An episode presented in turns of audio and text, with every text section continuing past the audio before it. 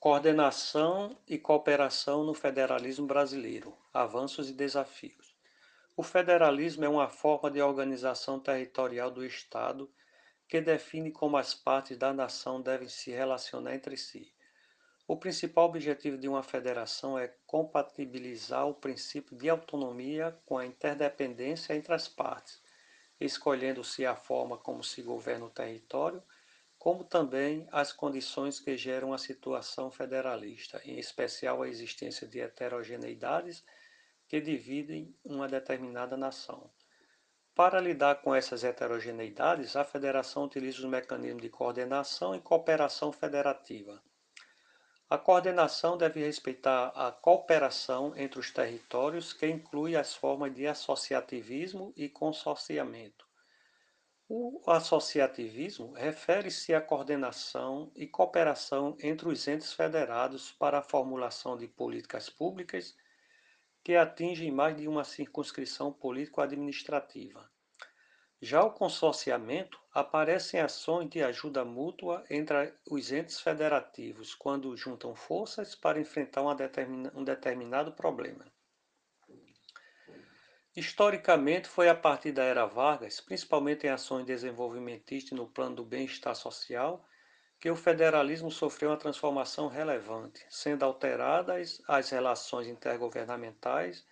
com a maior centralização do poder, fortalecendo o Executivo Federal e enfraquecendo os governos subnacionais.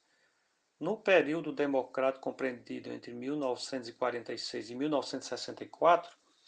o Plano Federativo manteve o processo de centralização e nacionalização das políticas públicas, agora com os governos estaduais assumindo outras competências e funções. Durante o regime militar, houve um retrocesso relacionado ao federalismo brasileiro, quando novamente as relações intergovernamentais tornaram-se muito desequilibradas em prol da União e os governos subnacionais não puderam atuar democraticamente na definição de suas políticas e no controle do governo federal. No fim dos anos 1970, com o surgimento do trinômio democratização, descentralização e busca pela universalização das políticas sociais, e os municípios que passaram a ser entes federativos plenos e homogêneos,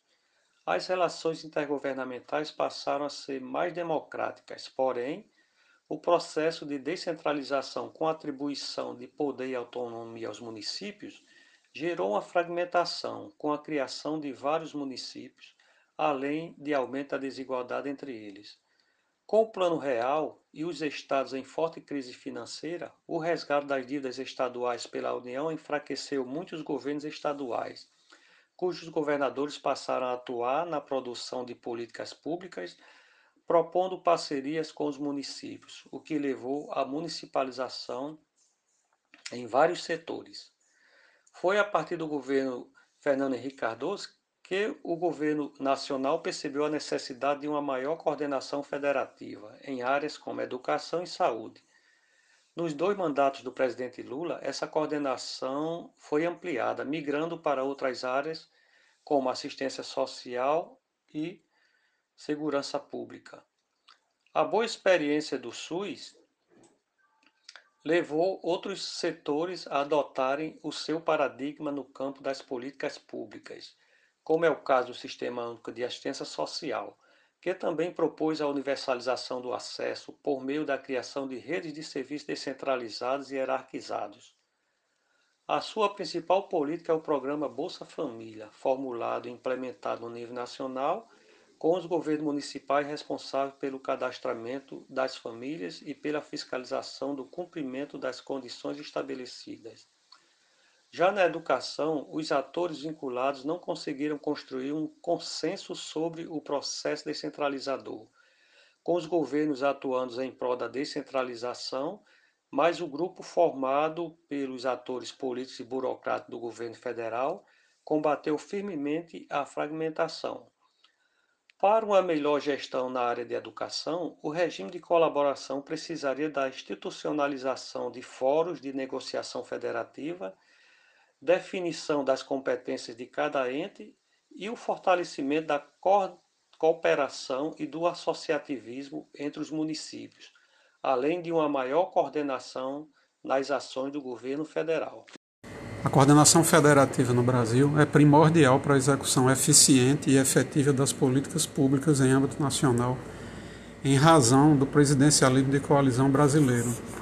que, somado ao federalismo e à fragmentação partidária, impõe ao Executivo Federal uma grande capacidade de diálogo,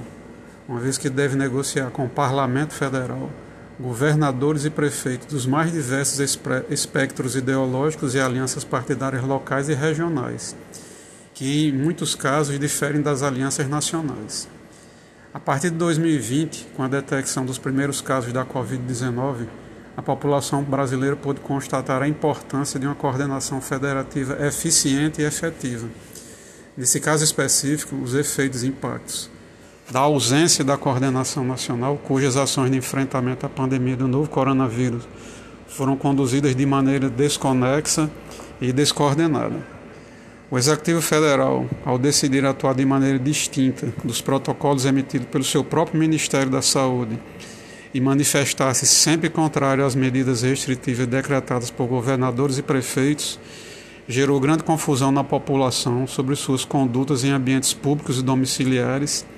e em relação à adoção de protocolos mínimos de segurança pessoal e coletivo para evitar a propagação da doença. Além disso, o governo federal ainda judicializou no Supremo Tribunal Federal para impedir as ações de enfrentamento adotadas pelos estados e municípios na tentativa de impor suas ideias em visível afronta à autonomia dos entes federativos. Essa ausência de coordenação do governo federal resultou na desconfiança da população em relação aos dados divulgados pelo Ministério da Saúde, pelos, pelos governos estaduais e prefeituras. Resultou também no atraso da aquisição de vacinas, na imunização aquém da capacidade efetiva, dentre outros problemas que serão detectados e mensurados no futuro próximo. Diante desse cenário atual, urge aprofundar as discussões acerca de uma maior descentralização de políticas públicas aos estados e municípios, destinar dotação orçamentária para capacitação e qualificação dos seus agentes públicos e incentivar o comportamento cooperativo das instituições. Contudo, todos, esses, todos esses pontos sofrem resistência para sua implementação, haja vista as tremendas divergências político-partidárias entre governo federal e estadual e entre estados e municípios. Um dos grandes desafios para o país é de implementar um federalismo de maior cooperação, incentivar parceria entre os entes federativos, buscar a incorporação de uma cultura republicana, a cultura de uma participação social na formulação das políticas públicas e o exercício da liberdade positiva.